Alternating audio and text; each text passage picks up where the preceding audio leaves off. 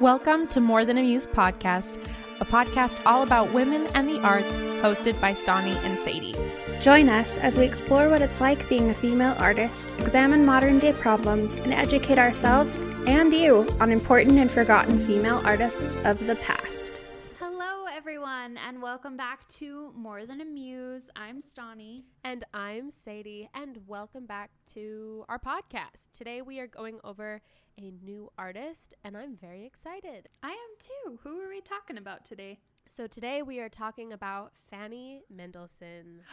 Yay! I feel like I don't know anything about Fanny Mendelssohn, but I have heard her name so many times since we started this. So Mhm. I'm really excited to talk about her. Yeah, she's like been on my to-do list basically since we started this, and I was trying to think of who to do for this week, and I was like, you know what? It is time.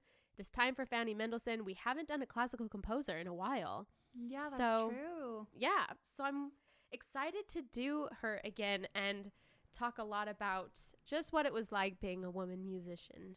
As a woman musician, I feel this personally.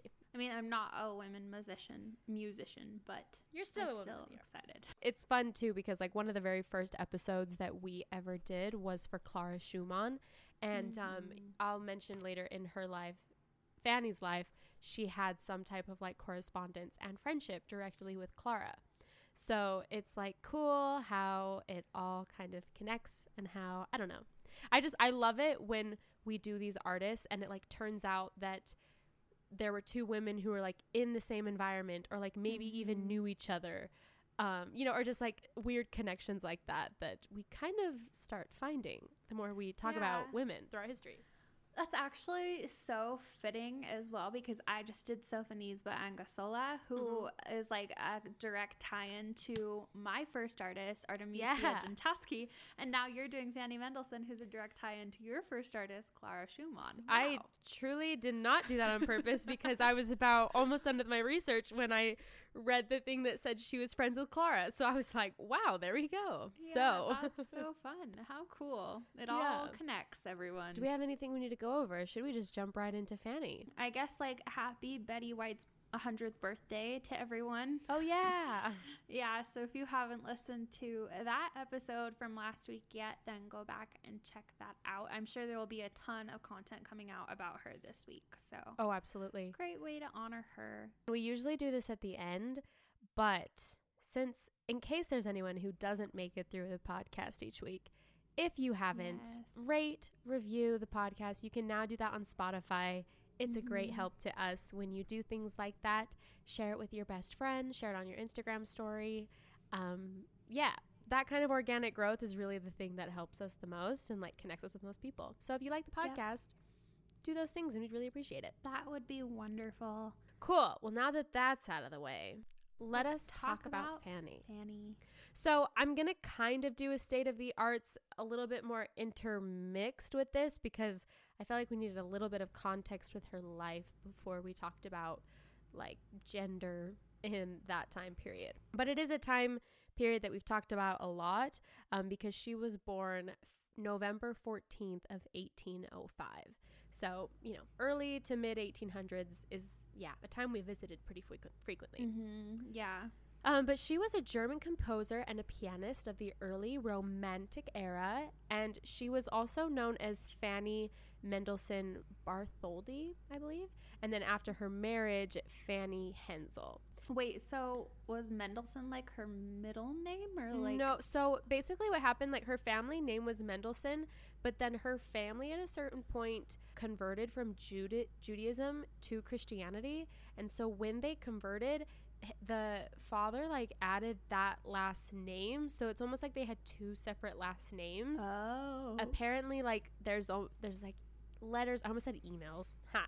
There's letters back and forth between like her and her brother that kind of mentioned that she didn't really like that that last name was added. I'm not exactly sure when that all happened, but I do know that that's why there are both names. But I think she primarily went by Mendelssohn and like her and her brother, who by the way, her brother is Felix Mendelssohn, and he is a pretty major romantic composer. Mm.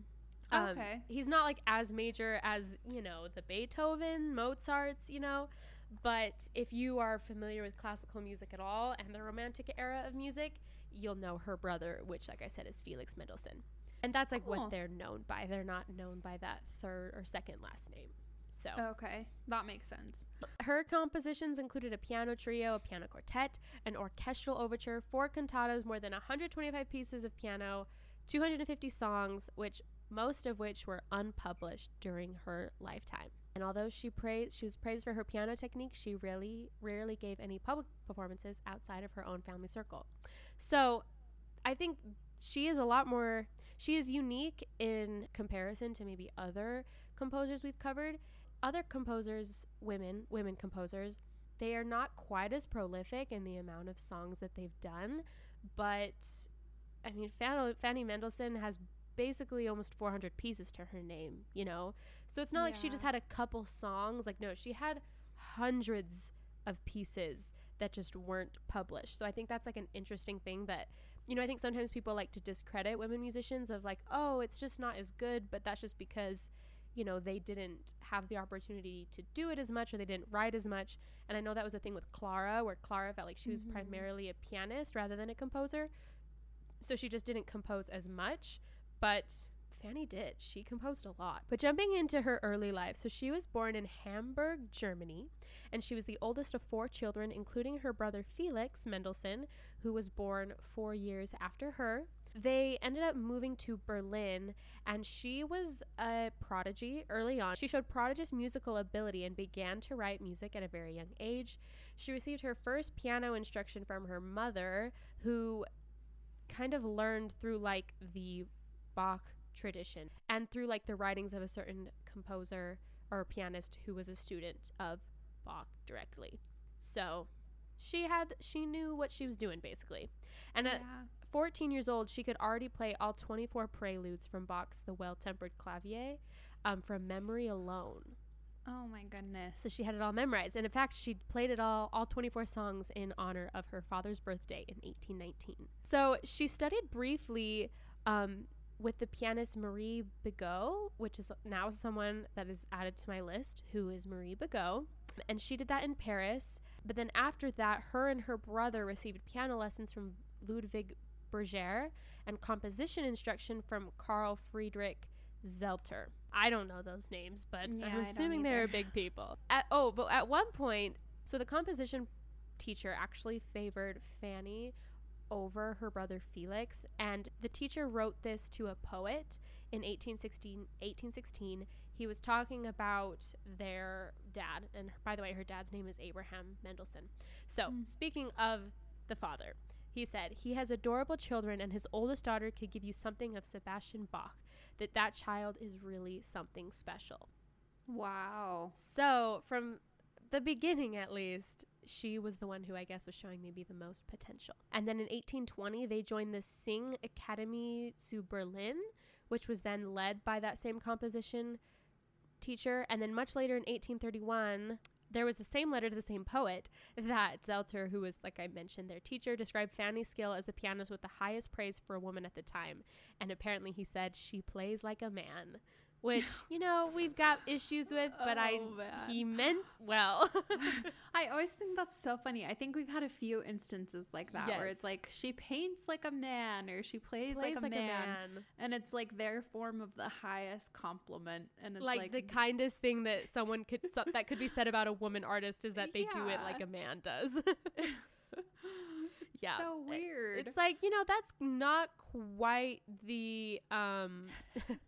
That's that's not the compliment you think it is. oh my gosh. Anyways, so this is when I do want to talk a little bit about just the gender limitations and things that happened in her life that were specific to her gender.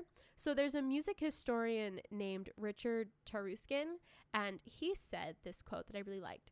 Um, he said, The life of Fanny Mendelssohn Hensel is compelling proof that women's failure to, quote, compete with men on the compositional playing field has been the result of social prejudice and patriarchal mores. In the 19th century, granted only men to right, only men the right to make the decisions in bourgeois households.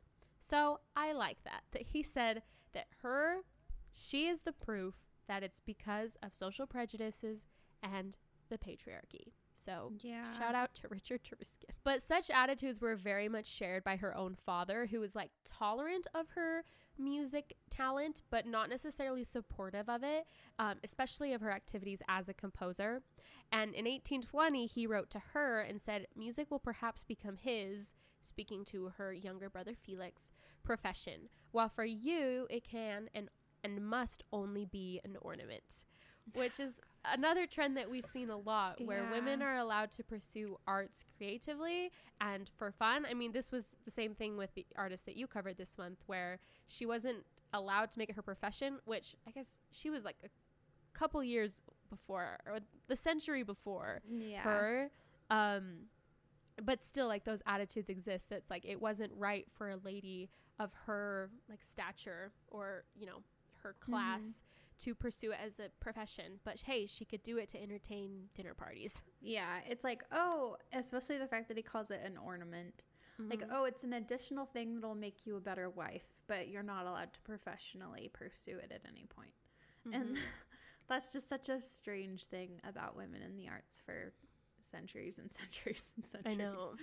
So her brother was privately very supportive of her as a composer and a f- performer, but especially around like his family, he was a little bit cautious of her publishing her works under her own name. And here's another quote that he said, her younger brother. Uh, From my knowledge of Fanny, I should say that she has neither inclination nor vocation for authorship. She is too much all that a woman ought to be for this. She regulates her house and neither thinks of the public nor of the musical world, nor even of music at all, until her first duties are fulfilled. Publishing would only disturb her in these, and I cannot say that I approve of it. Huh. That's what her brother said. So basically, he's like, she's just so much of a woman and she has other things to worry about. So Yeah, music can't be the first thing. And her the Oh, music gosh. world and as a job, no. Too I much of a distraction. too much of a distraction. But like I That's weird. I'll mention ways that her brother was supportive of her and I think later on in his life and in her life he ended up being more supportive of the idea of Mhm. her pursuing this and I'll, I'll talk about that. There's another music historian named Angela Mace Christian and she said of Fanny Mendelssohn um, that she struggled her entire life with the conflicting impulses of authorship versus the social expectations for her high class status. Her hesitation was variously a result of her dutiful attitude towards her father, her intense relationship with her brother, and her awareness of contemporary social thought on women in the public sphere. Hmm. Which is just. I thought this was an interesting take. Um, and this was done by a friend of the of Felix named Henry Chorley, and he wrote of Fanny and said, "Had Madame Hensel been a poor man's daughter, she must have become known to the world by the side of Madame Schumann and Madame Pleyel as a female pianist of the highest class." And he, of course, suggested that as well as her sex, her social class was limiting for her career. So I think he was saying that because she was so high class, and then therefore the dad was like very much, maybe more concerned than I guess a poor man's daughter would be Yeah. about social cues and like, I don't know, the public sphere. That maybe if she didn't have that pressure, she would have been pushed more to do it as a profession, maybe almost like as out of necessity for money. Yeah, the hard part with that though is that we've looked so often in history, and it's usually only the rich man's daughter that's allowed to do stuff exactly, like that. because like if she was a poor- poor man's daughter, she would not have had that access to musical training. No, she would have had to be like a house cleaner or something like that in order to earn a living. Which is there's nothing wrong with that, but that was just like the only thing available to women of a lower economic status. Mm-hmm. So I get what he's saying, but at the same time, it's like, like, but eh, also no. no, she Yeah. wouldn't have been able to play the piano as much as she could because Exactly. of her privilege. Yes. So, but I thought it was like an interesting take of like the fact that at least that the father was so like Mhm. concerned about social class and what was fitting for I guess a woman to be doing at that time that I don't know that maybe it ended up being to her detriment.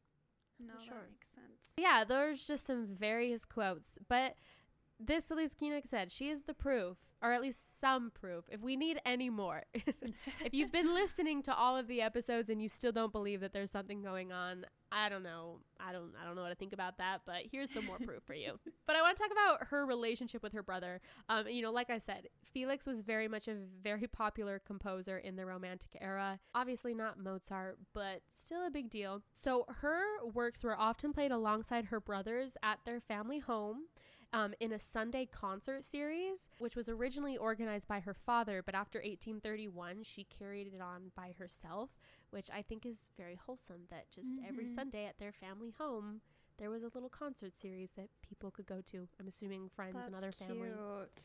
In 1822, when Fanny was 17 and Felix 13, she wrote, Up to the present moment, I possess his, meaning her brother, unbounded confidence. I have watched the progress of his talent step by step and may say I have contributed to his development. I have always been his only music advisor, and he never writes down a thought before submitting it to my judgment. So I think that's like a good moment of like self awareness where she's like, you know what? My brother, he's showing musical talent, but I think I can take some credit for it because he asks me questions and I am the one who helps him here with this. Mm-hmm. No, this is reminding me a lot like the brother sister relationship kind of between Mozart and his sister. That's exactly what Maria I was thinking. Anna. Mm-hmm. Yeah. Like go and listen to that episode too if you haven't. Because yeah, just kind of like the even the dad being like he'll he can pursue it, but like you can't. yeah, exactly. and her being a prodigy and like yeah, it it makes a lot. Of, it's that same dynamic. Mm-hmm. In 1826 through 1827, Felix, though, arranged with Fanny for some of her songs to be published under his name. So there were mm. three songs in his Opus 8 collection and then three more in his nine number 9 collection. So contrary to Mozart, there's like rumors and almost like thoughts that maybe Mozart used Anna Maria's Mozart, you know, and put it out yeah. under her own name, um, under his own name. But with Felix and Fanny, it's 100% confirmed proof. that this is what he did mm-hmm. so that mm-hmm. her music can be heard. What I thought was funny is that in 1842, apparently this resulted in a pretty embarrassing moment because Queen Victoria received Felix at Buckingham Palace and she expressed her intention of singing to the composer her favorites of his songs, which were actually one of Fanny's. So she was probably going on of like, I get to sing this song for the actual composer, and he was like, that's not no, mine. you don't. That's yeah. my sister's. I'm so sorry. That sucks. Mm-hmm. I think like they ended up being very good friends and having a close relationship. There was a lifelong musical correspondence between the two. Fanny helped Felix by providing constructive criticism of pieces and different prog- projects, which he always considered very carefully. He would actually like rework pieces solely based on the suggestions that she made, and she mm. actually he nicknamed her Minerva after the Roman goddess of wisdom. Which is hilarious. Sophonisba, one of her younger sisters, was named Minerva. Wow. Must have been a popular name around that time period. which is funny because I don't think anyone's naming their kid Minerva, Minerva, now, especially after Minerva McGonagall. Yeah, I don't. In Harry Potter. that's true. Wait a minute. I guess that's probably why she did Minerva if it's after the Roman yeah. goddess of wisdom. Makes sense. Anyways, so they were always good friends. He obviously trusted her musical input and talent. Moving into the later part of her life, so in 1829, after courtship of several years, they had first met in 1821 when she was 16 years old. So 18 years, not 18, eight years after, when she's 24, Fanny married the artist Wilhelm Hensel, and the following year she gave birth to their only child, Sebastian Hensel. Um, she actually later had at least two mar- miscarriages or stillbirths in 1832 and 1837. That's so sad. What was their age gap? Does it tell you? This says Fanny met her future husband, William Hensel, in 1821 when she was just 16. She was a member of one of the leading society families. He was an up and coming painter. So he was a painter, by the way. Oh, cool. This is a cute thing I just read about it. So 1822, just a year after they met, when she's 17, uh, he started courting Fanny, and she was secretly setting some of his poems to music, which is like Aww. a very romantic way about going yeah. about that. But her parents were concerned about the age because the age gap because he was 11 years older. Okay. Um, and they were also had like issues with like the religion because his sister was like a Catholic mystic, but they had just converted from Judaism into like you know Christianity as Lutherans. So hmm. apparently that that was another concern, but they ended up continuing to court, and yeah. I don't know. Eventually, It's always funny to me because they mention the age gaps, and a lot of the times the parents are even like, "Oh, even back then." But then it was actually like pretty common. I feel like for like a ten year age gap. Yeah. And I'm like, at least they like married when she was 24. I feel like that's Yeah. good. It's better than when she was sixteen. I thought this was another cute thing. True. But in 1823, he left for a five year trip to Italy to study painting.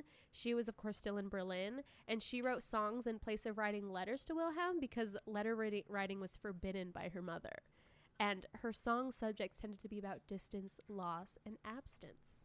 Oh, So that's kind of cute. that is cute. I wonder why her mom forbid letters. I know. More history I, about h- him is he returned in October of 1828.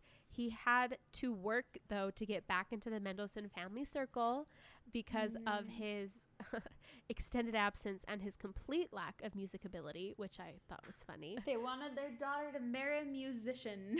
yes, but he had his own success in his first exhibition held at the Royal Academy of Art in Ber- Berlin, which resulted in Friedrich Wilhelm III appointing him as a court painter. And so, because he Oh. had that title, it opened the way for his marriage. I think finally he was good enough for their daughter. he was connected to the royals, so Yes. it was okay. I thought exactly. Uh, so there's funny. brief history on their courtship and marriage. We're going to take a quick break just to spotlight one of our new favorite women artists. I have found someone that I wish I had found when we did the Boulanger Boulanger twins or not twins, Ooh. sisters. But Yeah. Their Instagram is the Boulanger Initiative, which is I'm sure calling back to Nadia and Lily. Um, but they are a nonprofit organization that celebrates perform celebrating performing and supporting music composed by women. Um, it says that they advocate for women and all gender marginalized communities. That's awesome. So, just like the most perfect thing that you could give to or just go check out. Um, something that I love that they have like just an Etsy shop and uh, they have like a t shirt. The front Mm-hmm. has Schumann, Mahler, Mendelssohn, Holst, and Mozart. And then the back of the t shirt says the sisters' names Clara, Alma, Fanny, Imogen, and Nannerl. Which That's so great. so it's like, you know, obviously you think it's gonna the like repping classical men. Mozart. Yeah, no, but it's Mhm. referring to the women, which we've covered three of them. We've done Yeah. Clara, now Fanny, and Nannerl, which was also Anna Maria. No, Yeah. Mozart. but it's Maria Nannerl. Anna. Maria Anna. Yeah, I think I called her Anna Maria in the episode. Oops. Oh well. Oh, did you? But That's I freaking love that T-shirt, so I might go buy that one for myself. But they also have really cute, um, like an alphabet poster where they have like women composers for every letter of the alphabet Oh, that you can get cool posters of, and I love it. And like a cute Cute. little booklet. So yeah, they have like even just cute merch that you could go check out. And yeah, they're it seems like they're doing a lot of really cool things. So go and check them out. And There is an art nonprofit that has a shirt a lot like that, but they just did. I think they have one with first names and one with last names of just like women artists. yeah, I think we brought them up before, but I always think it's funny when people do stuff like that. It's really cool. no, I love that. Also, I mean, they're hiring right now. Looks like they do open calls for interns a lot. So if this is like the kind of thing that you'd be interested in, they have like a lot of internship and even like p- part-time positions open. So There go you follow go. them, and they're doing, yeah, they're doing cool things. I have been seeing posts everywhere from this account, and so I think it's about time I spotlight her. I'm gonna say her name wrong, and I'm so sorry. It's I think it's Chahinez. Um, it's C H A H I N E Z, Mm, mm-hmm. and then her handle is that, and then underscore TBT. Oh, she's a food blogger. She is. And I don't know if this is just a Utah thing. I know they have locations outside of Utah, but I don't know if it's as big as Utah. Um, Utah's really big on cookies lately. yeah, Like, we are. it's just a, a major thing. I don't know. You have a whole state full of sober adults, and I guess we all just eat cookies and drink soda. so That's there's like a million like soda shops and cookie places everywhere.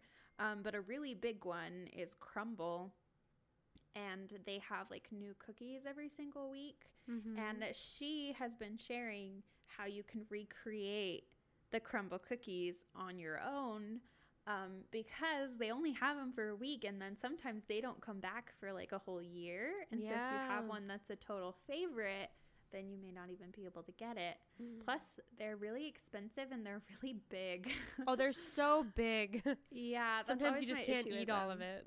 They're just giant. And so it's like, I'd prefer if they were a lot smaller, but I get why they make them bigger because It it's for you Adds to, to the novelty of it too. Yeah, but if you wanted to make them on your own, then Mm. she's a great person to check that out. She actually, the second one on the top is their caramel cheesecake cookie, which is my absolute favorite.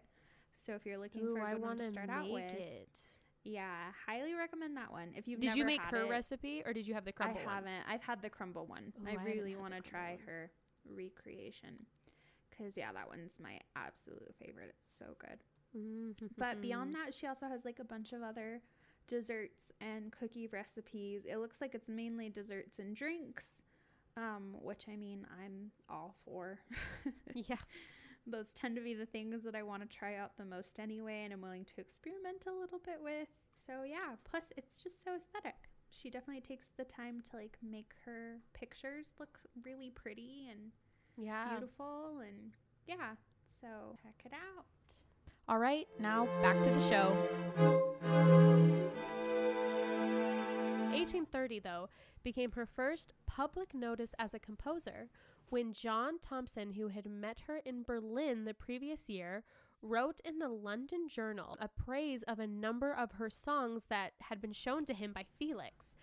And then her public debut at the piano, which was actually one of only three known public performances, came in 1838 when she played her brother's piano concerto number one. So she started getting a little bit of credit. What I liked is that her husband was very supportive of Fanny's com- composing, but unlike like others in the circle, he was also pretty favorable of her seeking publication of her works. And Nancy B. Reich or Reich, Reich, I believe, suggested that there were two events which may have increased her confidence. One was her visit to Italy with her husband and Sebastian in 1839 through 1840, and this was her first visit to southern Europe, and she felt invigorated and very inspired by it. They also Mhm. spent time with young French musicians who had won the Prix de Rome, which we talked about in our Lily and Nadia Boulanger Yeah. um, episode. Um, and they had a lot of respect for Fanny, which I think really powered her self esteem as a musician because she knew how big of a deal that composition was. And so, you know, if they were really admiring her stuff, that must have done a lot for her confidence.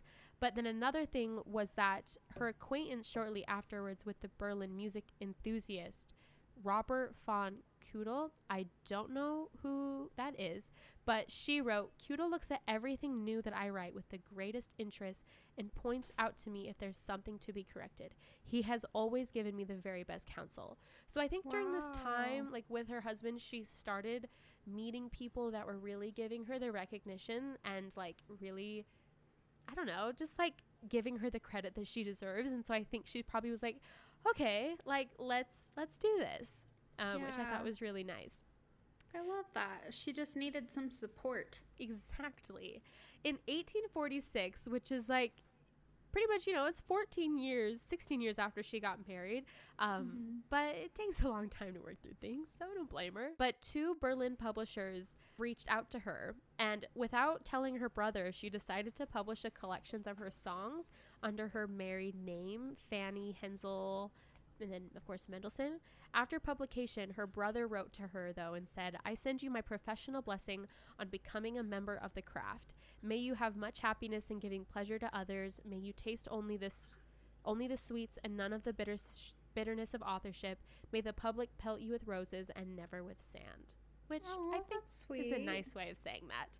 She ended up writing in her journal Felix has written and given me his professional blessing in the kindest manner. I know that he is not quite satisfied in his heart of hearts, but I am glad he has said a kind word to me about it. She also wrote about the publication to her friend Angelica von Floringen, and she said, I can truthfully say I let it happen more than made it happen, and it is this in particular which cheers me. If the publishers want more from me, it should act as a stimulus to achieve. If the matter comes to an end, then I won't grieve, for I'm not ambitious.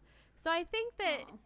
like, she wasn't being necessarily ambitious, but the fact that, like, these publishers were almost like coming to her, and I'm im- imagining being like, no, please let us publish this. Mm-hmm. She took great pride in that, which she should. You know, she didn't even have to seek this out, and people were, in a way, begging her for her music compositions. So yeah. I I actually like really love that. Like that Mhm. must have been like made it a lot easier for her to even justify it to herself. Like being told your whole life that you like shouldn't do that and it's improper and then she's like, Well all these people like wouldn't leave me alone until I did it. Mhm. So which like you said is probably like exactly what she needed after the way that she grew up and like the way she'd been kind of conditioned to think of her own music definitely. unfortunately just a year later on may 14th 1847 she actually died in berlin um, due to complications from a stroke that she suffered. And she was actually Oh like rehearsing one of her brother's songs and yeah she suffered from a stroke. Felix himself though died about six months later from the exact same cause which was also like responsible for the deaths of both of their parents and their grandfather. So i think that there was like some genetic thing in their family that like caused them to have strokes and yeah that's how they all ended up passing away That is so sad. Mhm. That has to be genetic if it's literally killing off an entire family, Family? line. i know Holy cow. I'm Because she was, I- like, pretty young i mean yeah. she was less than 50 years old she was in her 40s so I like thought we were at the middle of the story. Like No, she no. gets published and I know. That's and that's like the sad thing is like she finally was published and then a year later. Um that's so sad. oh, I forgot to mention though, right before her death, sorry. Um No, it was. March of 1847 that she had many meetings with Clara Schumann. Um and then at that time is when she was working on her piano trio. When, and then Clara had recently completed her very own piano trio.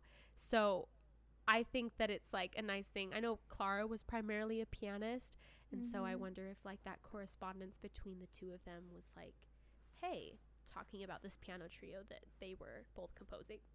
Six months before his death, though, so I, I'm imagining right around the time that Fanny passed away, Felix attempted to ensure that his sister received the recognition that she had been withheld throughout much of her life, and he collected many of her works intending to release them to the public through a publisher. I don't think that actually ended up happening, probably because he ended up, you know, dying not too many months Mm. after she passed away. But then in 1850, the publisher began to distribute Fanny Mendelssohn's unreleased works. Wow. So it was a couple years after she died, but they did start publishing and distributing her music, which I think is at least something, you know? Yeah, cuz isn't she she's pretty much one of the better known female composers, right? I think so. I think her and Clara are probably the most well known. Yeah. I, I think I think personally. I, I saw her name, Fanny's name, in my music history textbook, so that'll tell you something. There you go. That's pretty much the highest level you can get at Yeah. this point. That's pretty telling. If she shows up in the history textbooks, even if it's not much, and if even if it's because she was the sibling of another famous composer, we'll take it. Mhm. Yeah. Um, going over her compositions, though, so she in total composed over 450 pieces of music, I've mentioned it, but including a piano trio, a piano quartet, orchestral overture, cantatas, 125 pieces of the piano, and an excess of 250 Lieder, which is just German art songs. The majority of her compositions, though, are limited to the piano pieces and art songs. She felt that like her abilities did not really extend to the larger, more intricate compositions, and so she was a little bit insecure about her ability to do things with strings, especially because she never particularly studied string instruments herself. Oh. She wrote to Felix saying, I lack the ability to, to sustain ideas properly and give them the needed consistency. Therefore, Lieder suits me best, in which, if need be, merely a pretty idea without much potential for development can suffice. Which I'm like, hey, don't belittle the art of art songwriting. It's beautiful what she did. But this is interesting. So she had an Easter sonata that was written in 1828 that remained unpublished in her lifetime, but it was discovered and then incorrectly attributed to her brother in 1970. So that's when they discovered this piece of work. But then, after like a lot of examination, and because there is a mention of the work in her diary, they realized in 2010 that the work was actually hers. So for 40 years, they had people had thought that that Easter sonata was written by Felix, when in reality it was it was her. See, another similar theme from Mhm. our other month episode when, yeah, we talked about how whenever a woman is in close proximity to, They assume man. it's the man. yeah, they always assume it's the man. hmm This is another cute thing that she did with her husband. So in 1841, she composed a cycle of piano pieces depicting the months of the year. And the music was written on tinted sheets of paper that were illustrated by her husband. And then each piece accompanied a short poem that he had also written. Which I feel like is just like they sound like such a lovely like artist couple, and he was so supportive of her. So I'm like, okay, maybe That's cute. maybe he's good, even though they, I don't know, met when she was 16. So there was a writer who's talked about that series, and she kind of suggested that the poems and artwork in colored paper may represent the different stages of life, with others suggesting that they represent Fanny's own life. In a letter from Rome, she described the process behind composing this. She said, I have been composing a good deal lately and have called my piano pieces after the months of my favorite haunts. I'm assuming that means like years or favorite Yeah. seasons because this is translated from Germany, German, of course. um, but partly because they really came into my mind in these spots, partly because our pleasant excursions were in my mind while I was writing them. They will form a delightful souvenir, a kind of second diary, but do not imagine that I give these names when playing them in society. They are for my home use entirely. But I like that she like did something just that was like a very personal way of her, you know, just talking about her experiences in her life. So, and then did it with her husband. I love when couples collab. I know, me too. this is another thing. So, in contrast to her brother, um, apparently Fanny's composing and authorship kind of, and especially her Easter sonata, it kind of proves that maybe Fanny was even more experimental with her Lieder than Felix was. And so that's kind of something that I wanted to touch on of just like the fact that, you know, musicologists have maybe suggested that she was more experimental than her brother was. So it's like, I wonder how much like innovation that has been missed out on because of the fact that women were kept from composing. Because it's not like she was sharing her works with the world so that they could, you know, influence everyone around her. But if she was being more experimental for, you know, what her brother was doing and then maybe versus what other composers were doing at the time, and if she was like doing different things to express emotion in a certain, you know, unique way, like you wonder how that maybe could have. I don't know, influenced the world around her and influenced other composers had No. she been giving the opportunity to. Definitely, because I even think of like Hilma af Klint, who was like, "My work won't be ready for 50 years," and so she hit it. And yet, she was probably the first abstract painter that there Mhm. was. So, um, yeah, it just probably tons. And that's the Mhm. sad part. There's probably so many different things that like we would have been so much further ahead on Yeah. had everyone been allowed the opportunity. Because it has nothing to do with gender. It's just like more minds doing more things Yeah. creates more things. Like Mhm. it And wasn't also even that too, women like needed. It was just more people would be better. yeah, but I mean also though almost making it about gender like women, especially like in those time periods, like did have a very different set of life experiences to even just draw from that I feel like true. that also would play such a significant role in I don't know the way that they make music and are inspired and just see the world around them. I feel So true. Like imagine the whole genre of like romance without Jane Austen. Or like true. you know? Or like gothic stories if there hadn't been the Brontes. Like there's just so many things that like It wouldn't. It would not be the same. On. Yeah, Yeah. that changed the whole genre. Absolutely. From the 1980s and onwards, there's been a very much renewed interest in the Men- in Mendelssohn and her works. The Fanny and Felix Mendelssohn Museum, which is dedicated to the lives and work of the two siblings, opened on May 29th in 2018 in Hamburg, Germany.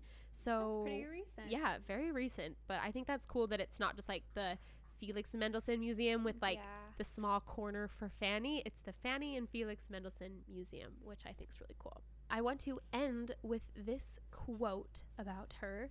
Um, and it says The tale of Fanny, the suppressed composer, has so readily found a place in the biographies of the siblings because of its resemblance to prevailing models for the life of a great composer, based in romantic ideology about male artists.